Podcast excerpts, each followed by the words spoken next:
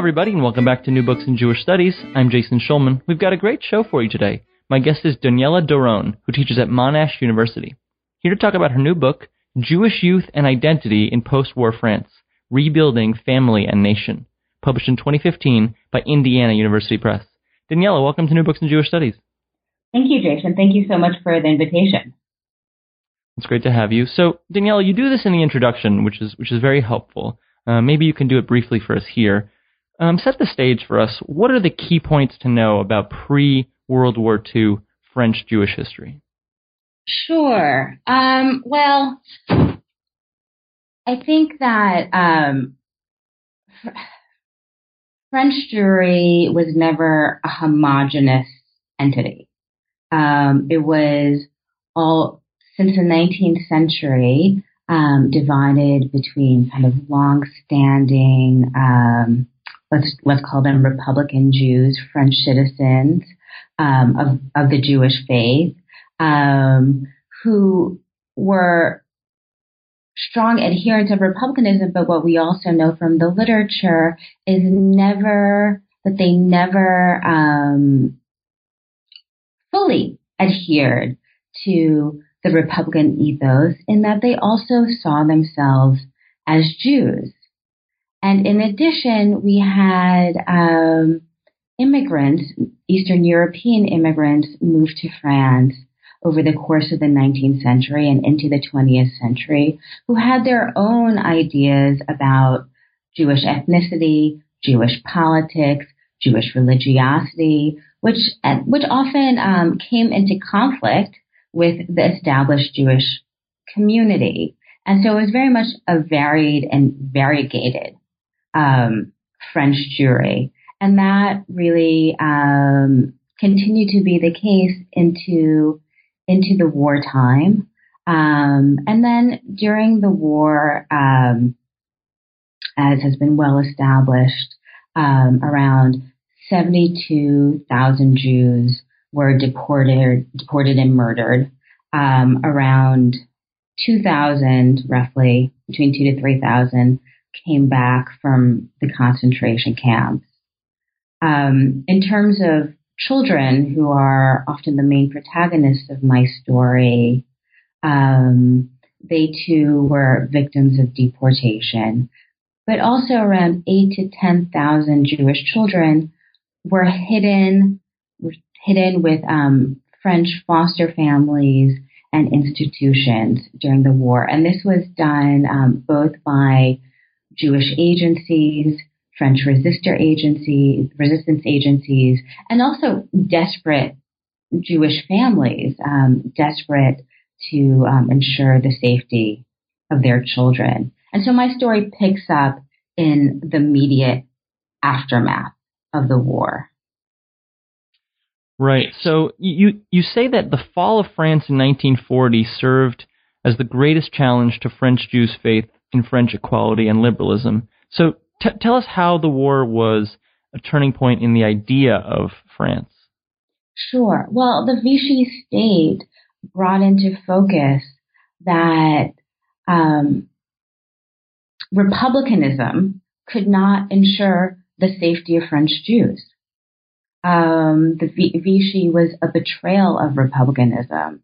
Um, and for those French Jews who had been, as one historian had said, um, zealots of the Republic, some began, began to question their um, unmitigated uh, fidelity to republicanism. And um, we see that in some of the memoirs um, that were published in the aftermath of the war, that Vichy and World War II truly served as um, a shock, not just a danger, but a, a shock to French Jews.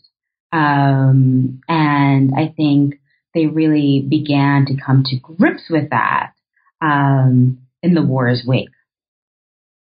You touched on this, but w- what happens to the to the children um, in France, um, and what kind of numbers are we talking about, by the way? So during the war is your question. Yes. Uh, well, you know, we don't have that, that's a very good question because we don't exactly know the numbers. It's all what I would say is a, a guesstimate. Um, but children either went into hiding with their families, right? Um, or they were deported um, with their families.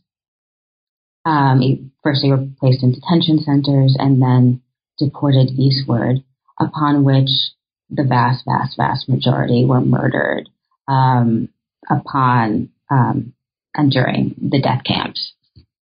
Um, or they were placed in hiding. Um, some were placed um, with French families, French foster families who rescued them.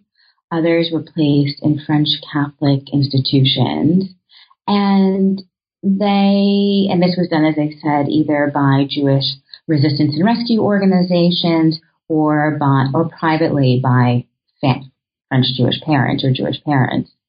Um, and there they had to adhere to a fictional name, a fictional biography, um, and keep their um, Jewish identity a secret. Um, and that, this doesn't mean that they necessarily stayed with the same family um, or the same institution throughout the war. Sometimes they did, but sometimes they had to move um, based on changing local conditions. Um, so if you put yourself in the perspective of a young child, this is not only an incredibly trying experience because these children were severed from their parents um, and their families, but they also had to keep up a story, which is, of course, rather difficult um, for children. And some of these families, and, and, again, their experiences differed, right? Some of these families were truly loving um, and treasured these children. And some, and in other cases, um, these familial situations and environments were more trying. Right. So the war ends, and the book is about the post-war effort to uh, rehabilitate Jewish children and reconstruct Jewish families.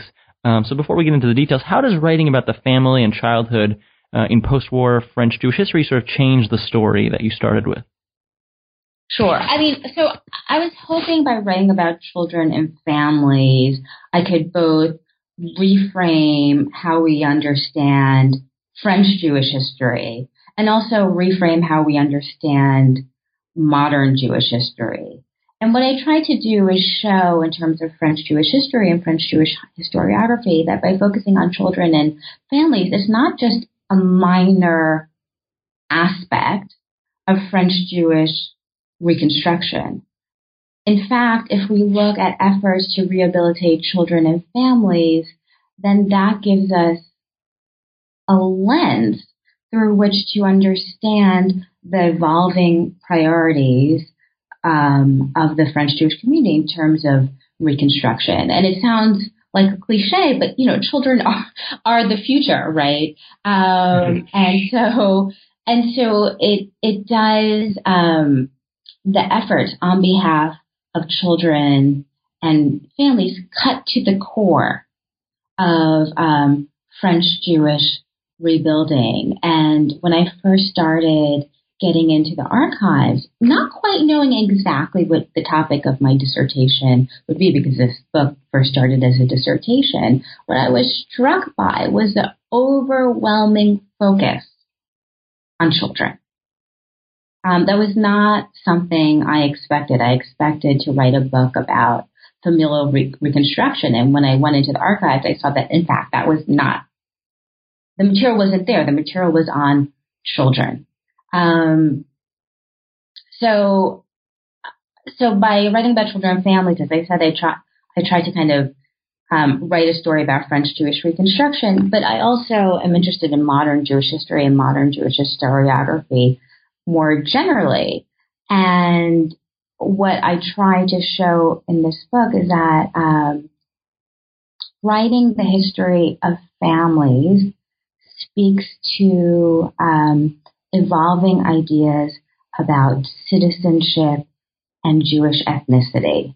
That families and nation are imbricated categories. And so to write a history of the family is not just is not just about families, but it's also to write a history, uh, a political history and a cultural history.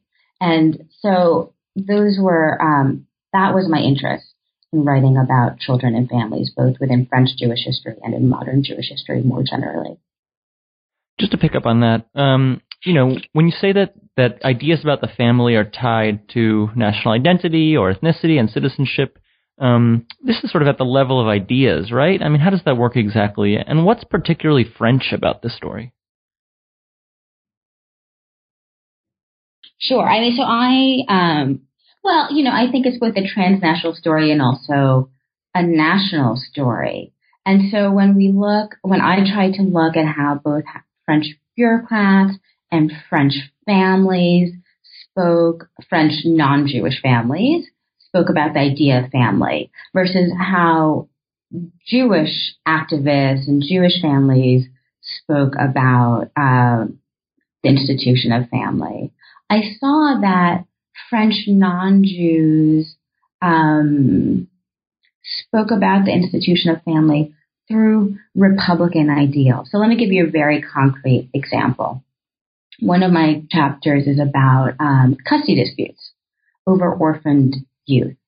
And French bureaucrats and these French Jewish foster families often insisted, well, any family is appropriate to raise a Jewish child.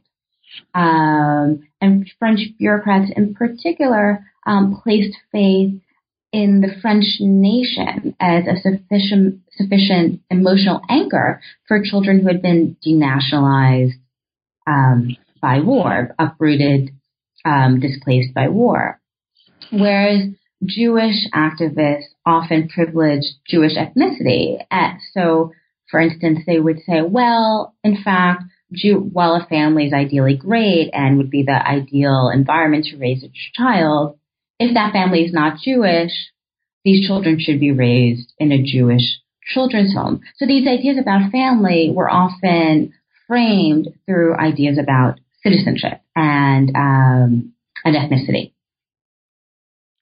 Right. Eh, Europe had just been decimated. How did the economic, you know, conditions impact the discussion? Right. So, I mean, that's a very important backdrop. backdrop. So, Europe had been decimated, and of course, um, French Jews had not only been emotionally decimated, but economically decimated as well. They had lost their homes, they had lost their possessions.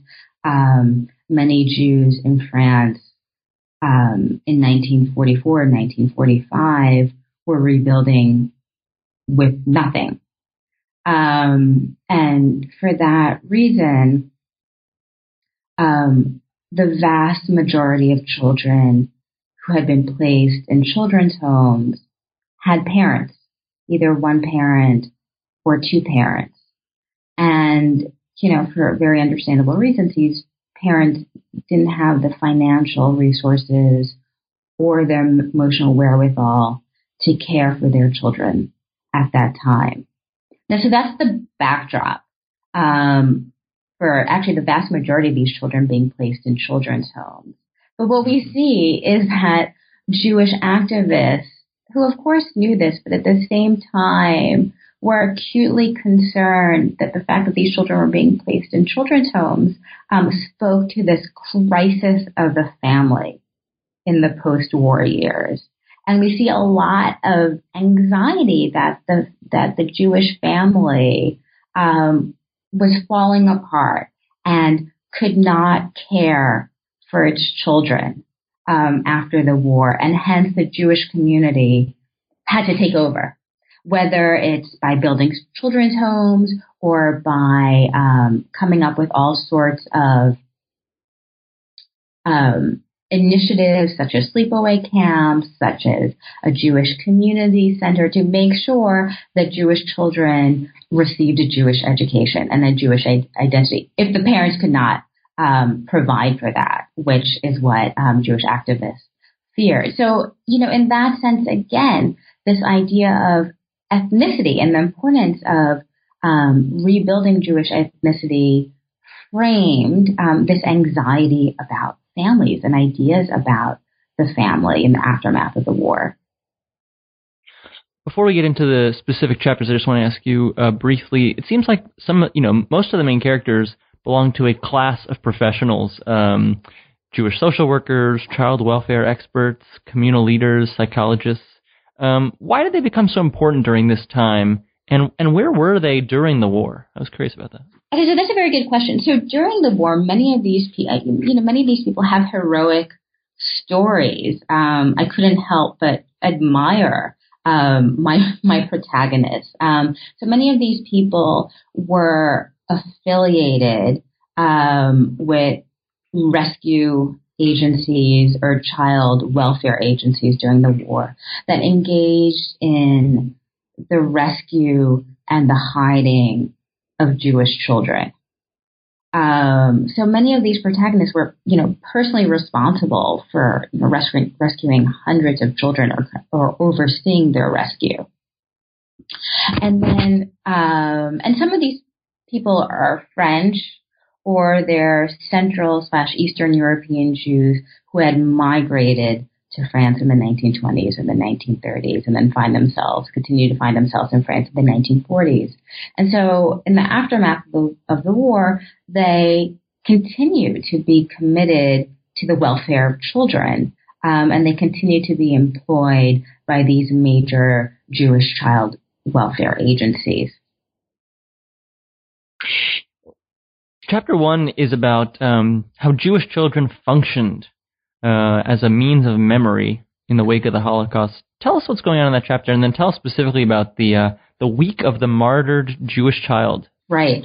Okay. So in this first chapter, what I try to do in the book as a whole is narrate the evolving priorities of the French Jewish community. And what we see in that first chapter is that one, um, French Jews are acutely concerned about retrieving Jewish children um, for French Jewry. And, you know, I argue that that concern actually spoke to this issue of anxiety about the Jewish community being demographically depleted by the war. Um, and they try to represent or discuss Jewish children's experiences during the war.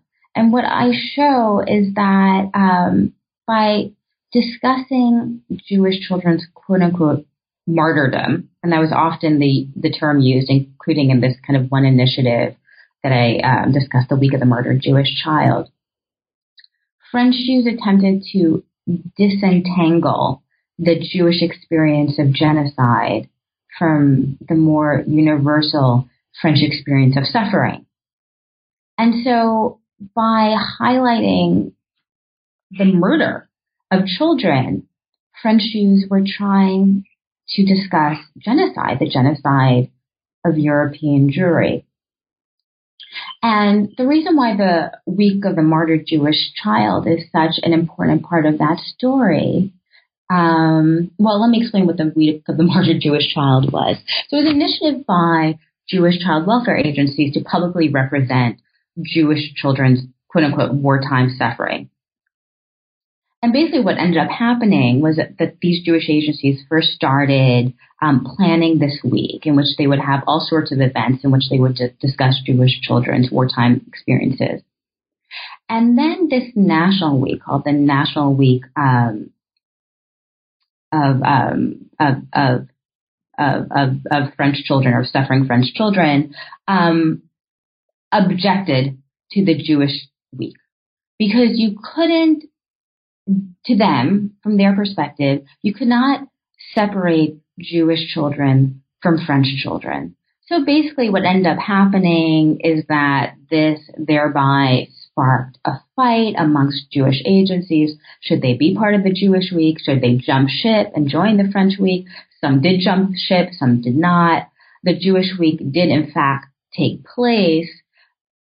But what I try to show is that in trying to discuss the genocide of the Jews, French Jews encountered a universalizing discourse. And for that reason, it was very difficult for very for specific memory of the Holocaust to take root and to be publicly accepted in the aftermath of the war. Right. Yeah. Um, in chapter two, you touched on this earlier, the court battles, uh, custody, um, you know, what, what should happen to these, um, French Jewish children. Who's fighting who in, this, in, the, in, some of these stories? Um, it seems like there are a lot of participants, uh, and the axes aren't always clear. So just give us a sense of that. Sure, there are lots of participants. So we have, on the one hand, Jewish child welfare activists who are trying to um, ensure that these orphan children are placed in a Jewish setting.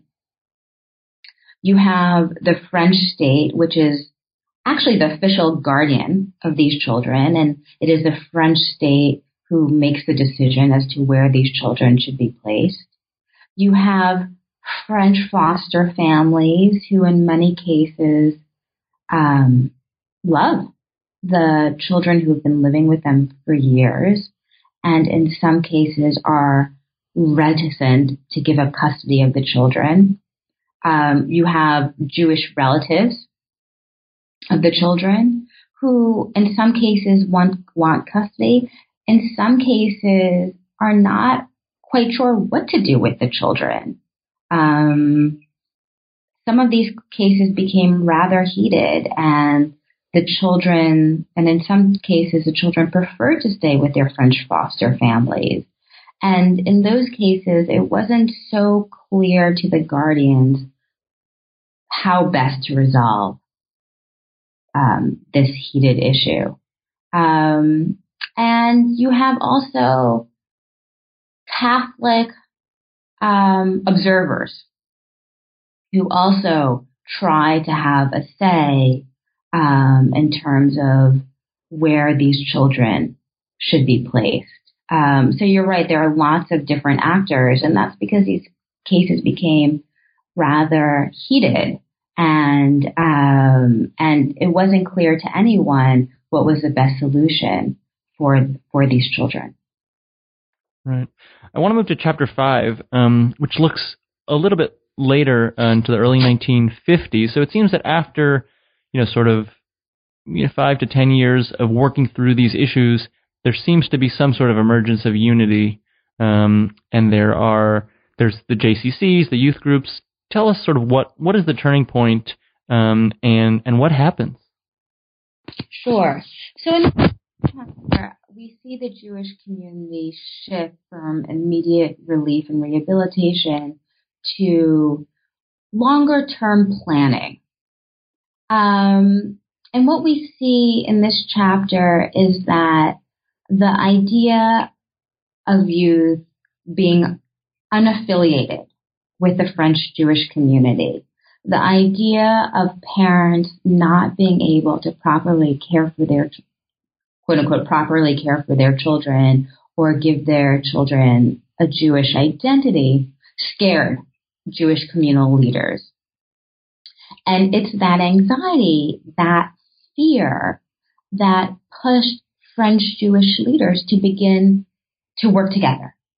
And again, we have to remember that the French Jewish community, both before the war and after the war, was rife with political divisions.